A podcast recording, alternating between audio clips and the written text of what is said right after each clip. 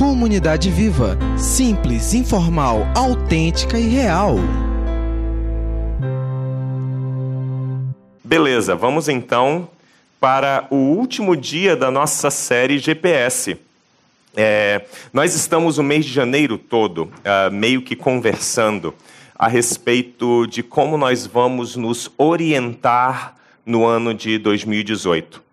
Porque é importante podermos saber onde estamos, para onde vamos e qual vai ser o trajeto antes de nós começarmos a nos deslocar. Uh, todas as vezes que, e não é tantas vezes assim, é tipo uma vez a cada dois anos, uma vez a cada três anos, eu e a Alessandra e nossa família tem oportunidade, temos a oportunidade de irmos para os Estados Unidos, porque nós somos cidadãos americanos e de vez em quando é bom estar lá para fazer algumas coisas, ter alguns contatos. E normalmente a porta de entrada é Miami. E sempre costumávamos levar, antes do advento de celulares com GPS, Waze, Google Maps e tudo mais, um aparelhinho de GPS. Vocês já usaram esses aparelhinhos de GPS? Já? É, é, alguns, assim, aparelho de GPS, nunca, não era só no celular, não, não, existia um aparelho, tá? Uma coisa à parte do celular, que era um aparelho de GPS. Só que esse aparelho de GPS sempre me passava a perna. Porque a gente chegava em Miami e eu configurava ele todo bonitinho para acessar Miami e com a cidade de Miami já toda bonitinha no GPS aqui de Manaus. Só que em Manaus, os satélites, quando eles triangulam para achar a localização, eles acham a localização de Manaus. É onde eu estou. Aí eu chego em Miami, tiro da caixa, coloco lá no subsolo de oito andares de estacionamento do lugar onde você aluga o carro. Uh, eu coloco lá e diz: satélites não encontrados. Aí o que, é que a gente faz? A gente começa a dirigir a ermo, mesmo sem saber onde está e mesmo sem saber para onde vai, só para ver se triangula alguma coisa. O problema é que ali perto uh, do aeroporto e do local de tirar os carros em Miami é um macarrão, é um nó e se você começa a entrar por alguns lugares, você entra em algumas, em algumas vizinhanças que não são tão alviçareiras, não são tão gostosas assim. E normalmente o que a gente faz é que a gente começa a dirigir mais ou menos para o que a gente acha que vai ser. Né? Assim, eu, eu acho que eu lembro dessa rua, esse nome dessa rua não me é estranho, eu vou por aí. E, gente, eu e a Alessandra já nos perdemos tanto. E eu não sou um cara muito legal quando se perde. Alguém, alguém sente o que eu sinto quando se perde? Assim, é, é, a, esposa está fazendo assim. É, pode fazer assim também, marido. A, Alessandra é de boa para se perder. Para ela é de férias, ou quando está em alguma coisa assim fora de Manaus, tudo está de boa. Se a gente demorar 10 horas para chegar no hotel, está de boa. A gente está nos Estados Unidos de qualquer forma, está pagando em dólar. Mas quando eu me perco, eu perco o dia. Eu não sei lidar com essas coisas de estar perdido, de não saber onde eu estou, muito menos para onde vou, e não saber qual é o trajeto que eu estou vivendo. Por isso, nas últimas três semanas, justamente porque os nossos satélites existenciais demoram um pouco para triangular exatamente onde nós estamos, já estamos há três para quatro semanas, hoje quatro semanas, falando a respeito de traçando novos rumos, traçando novos trajetos. Porque o nosso desejo é realmente podermos nos localizar com um ponto de referencial seguro e firme. Por isso, e somente por isso, nós estabelecemos o nosso ponto referencial, ou como nosso satélite principal, uh, Deus, o Criador. Por ele ser estável e perdurar de geração em geração, por ele não estar volúvel as mudanças circunstanciais e culturais, nós estabelecemos lá no primeiro dia que o nosso local seguro para estabelecermos a referência de onde estamos é em Deus. No segundo dia, nós conversamos que uh, também aquele que direcionaria onde queremos chegar também seria nele. Visto que nós estamos, de certa forma, presos existencialmente no espaço-tempo e não temos conhecimento pleno do futuro, na verdade, não temos conhecimento nenhum do futuro, é sábio nós estabelecermos Deus que transita pelo presente, futuro e passado, que tem plena liberdade de caminhar no espaço-tempo que nós não temos, então, se estabelecermos nele e na missão dele a nossa tarefa ou o nosso lugar onde queremos chegar, nós chegaremos em algum lugar relevante, com alguma, alguma realidade.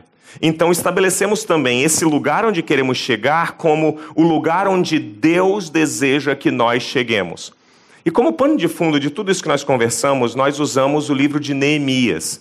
Porque Neemias tem algumas notícias a respeito do que aconteceu com o seu povo e como está o seu povo, então ele tem plena noção real de onde se está mas ele sabe também onde deseja chegar, porque ele sabe que a sua tarefa na missão de Deus de reconstruir o povo era construir um muro, e no trajeto que ele continua, que ele começa a andar construindo o muro, lidando com as dinâmicas sociais do povo, lidando com os problemas de ego de alguns dos seus compatriotas, e to, to, parece que todo ser humano tem certos problemas de ego, né? Uh, lidando com uh, os problemas dos seus inimigos, ele não permite que distrações e obstáculos impeçam que ele chegue no objetivo dele, que era construir o muro. Hoje, nós não vamos, você pode relaxar, eu sei que são 11h43. Nós não vamos usar mais Neemias. Você pode continuar usando o livro de Neemias, até para absorver algumas outras coisas com as quais ele lidou, e lidou de forma maestral, para chegar ao propósito final de reunir novamente o povo de Israel, o povo de Judá, na verdade, na cidade de Jerusalém, e ter o povo novamente dedicado a Deus naquela cidade. Mas hoje a pergunta básica que nós vamos responder uh, de uma forma bem rápida, bem breve, porque já conversamos a respeito de onde estamos, já conversamos a respeito de onde desejamos chegar e já conversamos a respeito do trajeto no domingo passado. Você pode acessar todas essas palestras uh, pelo YouTube ou então no Facebook. Hoje nós vamos conversar a respeito de quem vai dirigir. Porque durante todo o trajeto, as decisões de quem vai dirigir a caminhada são decisões importantíssimas. Porque muitas vezes o resultado final da viagem tem como mola mestra, tem como quebra exatamente quem está no volante. Eu, certa vez, uh, de novo, nos Estados Unidos, eu não gosto de dirigir aqui no Brasil. Nos Estados Unidos, Misael, até que é gostoso dirigir. Aqui no Brasil é um negócio meio ruim, né? O nosso prefeito está precisando ajeitar as nossas ruas aqui em Manaus.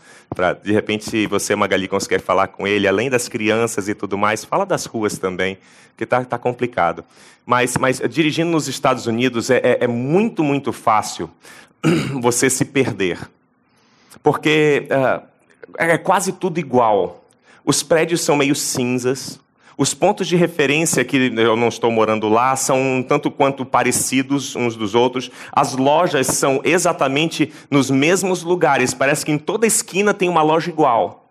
E você passa por aquela loja, você, puxa, eu passei de novo. Aqui não, você pode estar a quilômetros de distância em outra cidade e você acha que você está passando no mesmo lugar. E quando viaja a família inteira, Tipo, ah, tem alguns integrantes da família Lira aqui hoje, né? A Carla tá ali olhando para mim, dizendo assim, aí lá ele falar. É, quando viaja a família toda da Alessandra com a gente, é, é um para para acertar. Sabe por quê? Porque a discussão não é quem vai dirigir o meu carro. Eu já sei quem vai dirigir o meu carro. Quem vai? Pode, esse sou eu. Eu não abro mão de eu dirigir o carro. No máximo, a Alessandra pega no volante também. Mas quem vai dirigir os outros carros? Porque todo mundo tem carteira, todo mundo é maior de idade e todo mundo quer a liberdade de poder ter quatro rodas para ir para onde quiser. Mas só tem dois motoristas para sete lugares, porque só dá para colocar dois motoristas no contrato. E aí quem vai dirigir? E normalmente não só dá uma, um certo atrito inicial, mas quem está no volante naquele instante normalmente é o fator o elo importantíssimo de como o comboio vai andar. Porque o pé às vezes não é tão pesado. Às vezes o cara acha que sabe ler inglês e não sabe. Às vezes o cara acha que sabe usar o GPS e não sabe. E às vezes o cara acha que sabe muito e deixa todo mundo para trás. Então vocês estão vendo que até na forma uh, coloquial de pensarmos a respeito de quem vai dirigir, quem está atrás do volante é muito importante. Pais de adolescentes, levantem as duas mãos para eu saber quem você é. Pais de adolescentes ou de jovens, assim, até os seus 24, 25 anos. Isso, aumentou o número um pouquinho. É, você se preocupa com quem o seu filho anda no carro? Preocupa sim ou não? Você se preocupa. Legal. Por que, que você se preocupa? Fala alto aí, grita. Por que, que você se preocupa de com quem o seu filho está? Porque geralmente é da mesma idade. É mais ou menos por aí. O que mais? Porque eu não estou dirigindo. Essa é a minha preocupação máxima. Quando os meus filhos estão com qualquer outra pessoa, é porque não sou eu que estou dirigindo. E o pior é quando. E Nicolas, tapa os ouvidos. O pior é quando eles, eles começarem a dirigir. Porque mesmo que você treine, eles ainda são noviços. E pessoas que começam a fazer alguma coisa sempre erram. Você já andou de bicicleta? Você caiu? Só que a queda de bicicleta só rala o joelho. Uma queda de carro, no mínimo, dá um prejuízo grande, mas pode dar outros problemas. Então, eu acho que é plenamente uh, estável a realidade de nos preocuparmos com quem vai dirigir. Mas aqui eu não falo quem vai dirigir somente o seu carro, eu digo quem vai dirigir o seu ano.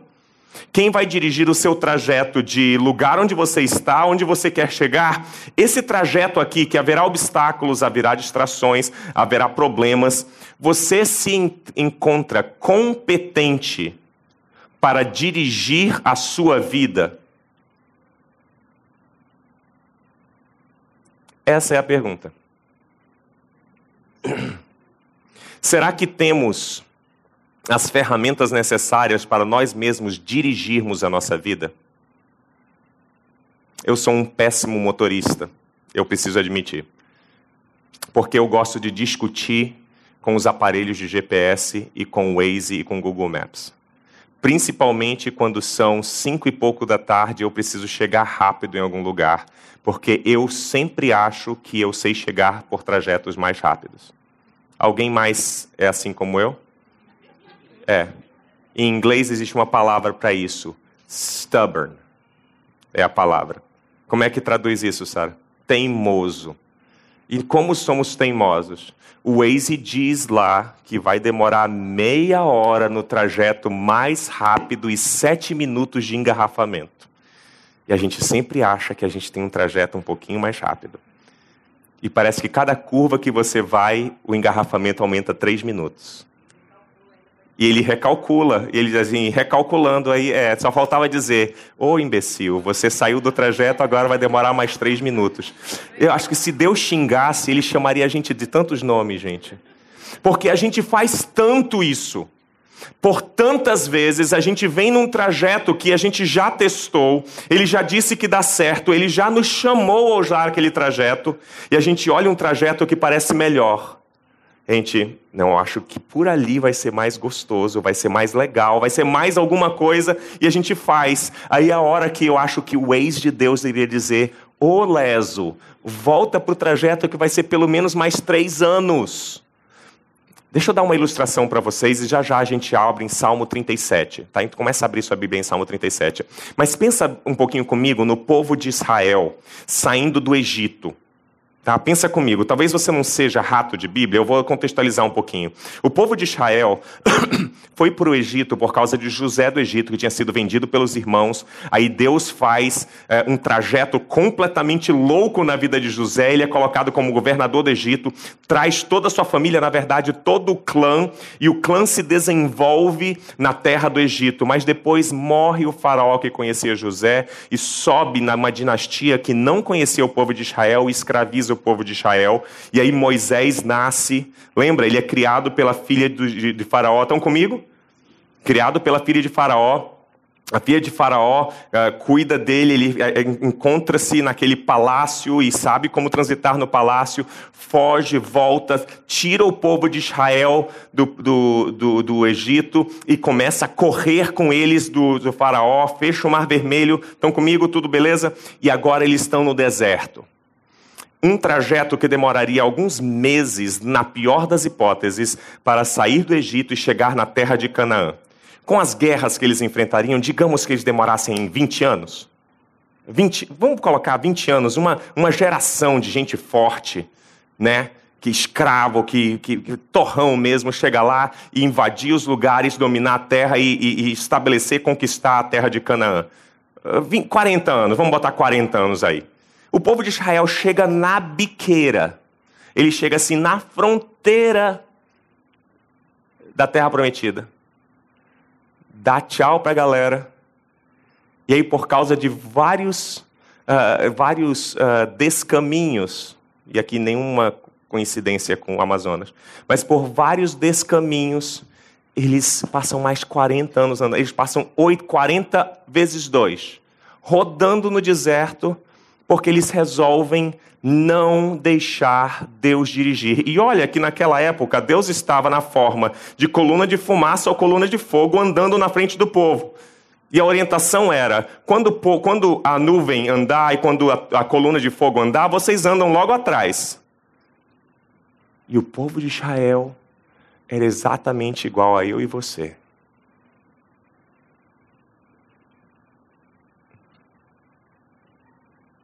Um outro exemplo do povo de Israel chega na época da conquista. Tisse e Léo conquistando ali Rondônia. Eu sempre confundo Rondônia com Roraima, é Rondônia mesmo, né? O povo de Israel estava na época da conquista. Chegam na primeira guerra, Deus orienta, dá todas as coordenadas e eles vão lutar contra Jericó, uma cidade que os espiões disseram não adianta nem lutar porque eles são gigantes, é grande demais, a gente vai perder. Aí alguns dizem: não, Deus está conosco, nós vamos ganhar. Eles confiam em Deus, eles estabelecem o, trajeto, Deus diz como é que é para fazer, vocês vão derrotar Jericó com trombetas. Pensa num negócio besta. Deus diz: vocês vão marchar ao redor da cidade e vão tocar trombetas quando o, o sacerdote disser, porque eu vou dizer para ele a hora que é para fazer. Eles marcham, passam um tempo marchando. Depois, no final da marcha, eles tocam as trombetas, as muralhas caem, eles ganham da mais forte potência daquela época na entrada da Terra Prometida.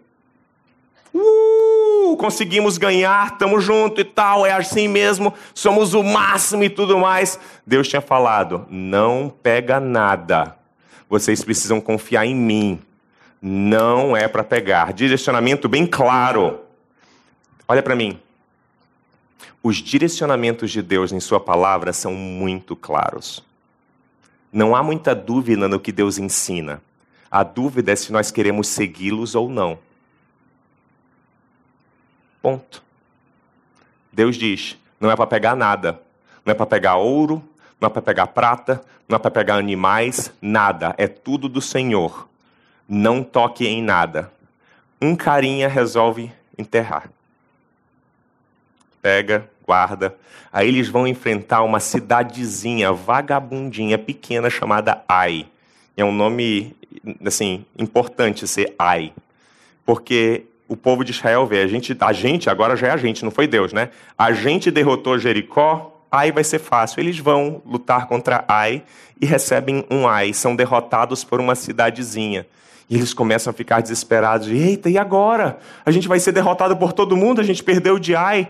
E aí Deus pergunta: É, vocês perderam de Ai, mas vocês já pensaram por que vocês perderam de Ai? Talvez tenha sido alguma curva no trajeto que vocês fizeram e realmente acabe havia tomado coisas que Deus havia dito que não era para tomar. Por que, que eu trago o contexto dessas coisas? A palavra de Deus nos orienta com várias coisas a respeito da nossa vida relacional, conjugal, profissional, nossa vida financeira, a nossa vida familiar, a nossa vida como pais, a nossa vida como filhos, a nossa vida com Ele. Ah, leia só o Novo Testamento se for por isso. Ou se não o Novo Testamento, Mateus 5, 6 e 7. Três capítulos. Há tanta orientação a respeito do direcionamento de Deus. E tantas vezes nós, como motoristas teimosos, dizemos: não, não, o papai aqui sabe melhor como dirigir a vida. E normalmente, quando nós afirmamos o papai aqui sabe melhor como dirigir a vida, é o início de um trajeto que normalmente nos leva à ruína. Olha o que diz o texto de Provérbios, eu vou o primeiro texto que eu lerei, Provérbios 16 de 1 a 3. Vários textos a respeito do direcionamento de Deus. O coração do ser humano pode fazer planos, mas a resposta certa vem dos lábios do Senhor. Todos os caminhos de uma pessoa são puros aos seus próprios olhos. Isso aí toca você em algum lugar? Todos os caminhos são puros aos seus próprios olhos, mas o Senhor sonda o espírito. Entregue as suas obras ao Senhor e o que você tem planejado se realizará. Repete isso comigo. Entregue e o que você tem planejado. Sabe como nós normalmente interpretamos esse texto? É assim: se eu orar e colocar diante do altar de Deus os meus planos, Deus vai abençoar os meus planos. É normalmente isso que a gente faz. A gente pega os nossos planos, o meu planozinho, né, o meu itinerário. Deus, é aqui, ó, o que eu, como ser humano criado por ti, falho, pecador, melhor posso fazer está aqui, ó. É isso que eu quero fazer. Agora abençoa. Sério? O que o texto está dizendo não é isso. O que o texto está dizendo é que se nós apresentarmos a Deus os nossos planos, tipo assim, Senhor, os meus planos são esses, mas tu és soberano, então faz deles o que tu quiseres. Você viu alguma diferença? Uma coisa é eu apresentar a Deus os meus planos como eu soberano e ele servo. Outra coisa é eu apresentar a Deus os meus planos como ele soberano, dizendo: Senhor, esses são os meus planos, mas faz como tu desejares. Não é isso que está dizendo no início do capítulo? O que está dizendo no início do capítulo é que o ser humano pode fazer planos, mas a resposta certa vem do Senhor. Então, os seus planos são, na melhor das hipóteses, uma boa aproximação. São, na melhor das hipóteses, um bom alinhavado. Mas de onde vem a resposta certa? Quem vai dirigir? Enquanto você estiver dirigindo, você é o único responsável pelos resultados. Mas quando você traz os seus planos e coloca nas mãos do Senhor, os resultados que Ele deseja são responsabilidade dele. Mesmo que as atividades que você precise fazer sejam suas. Lê comigo o próximo, o próximo texto. O próximo texto é em Salmo 37, verso 3. Olha como diz: Confie no Senhor, confie no Senhor e faça o bem. Habite na terra e alimente-se da verdade. Agrade-se do Senhor e ele satisfará os desejos do seu coração. Olha bem, agrade-se do Senhor e ele satisfará os desejos do seu coração. Aí a gente pega algumas apaixonadas adolescentes, Paulo. Apaixonadas por aquele cara. Aquele cara, o pedaço de mau caminho, literalmente. Aí chega e fala: Ó, oh, pastor, eu estou orando tanto para Deus, eu já entreguei para o Senhor. O que é que tu entregaste? Esse pedaço de mau caminho. E o cara é um pedaço de mau caminho. Aí fala: Não, mas eu já. Eu, já, eu, já, eu já coloquei na, na mão do Senhor. Eu, já fiz, eu já fiz do Senhor o meu agrado, sabe? Eu tenho adorado a Deus. Eu tenho orado de madrugada. Eu tenho, eu tenho até jejuado, pastor. E Ele vai dar o que eu quero. Olha para mim. Tu acha mesmo que Deus vai te dar alguma coisa porque você pediu e depois fez um balacobacozinho só para parecer que você estava convencendo. Com Deus não se barganha, menina. Principalmente quando há um desejo do seu coração que é expressamente contra o desejo dele. Sabe o que é você se agradar de Deus? É o desejo dele passar a ser o seu. É isso é se agradar de Deus. Agrade-se do Senhor e ele satisfará o desejo do teu coração. Olha bem a linguagem poética do salmista. Se você se agradar, ali é a sua vontade, tá? A sua vontade ficou ali. E aí você vem se agradando de Deus, conhecendo o seu propósito, conhecendo o caráter de Deus, tendo intimidade com Deus e paulatinamente, como num casamento, se agradando de Deus e aí ele fará o desejo do seu coração. O que é que mudou, o desejo de Deus ou o seu? Fale o meu. Essa é a resposta, é o meu. Porque o coração que muda, o coração que é maleável, a pessoa que precisa ser moldada é você. E quem dirige essa mudança é o Senhor. Portanto, quando o salmista diz que agrade-se do Senhor e ele satisfará os desejos do teu coração, ele está dizendo exatamente isso. Você será moldado a tal ponto que fazer a vontade de Deus será o teu desejo. Ele continua: entregue o seu caminho ao Senhor, confie nele e o mais ele fará. Fará com que a justiça sobressaia como a luz e que o seu direito brilhe como o sol do meio-dia. Descanse no Senhor e espere nele. Quem vai dirigir? Esta é a pergunta de 2018, na verdade, é a pergunta da vida. Quem vai dirigir?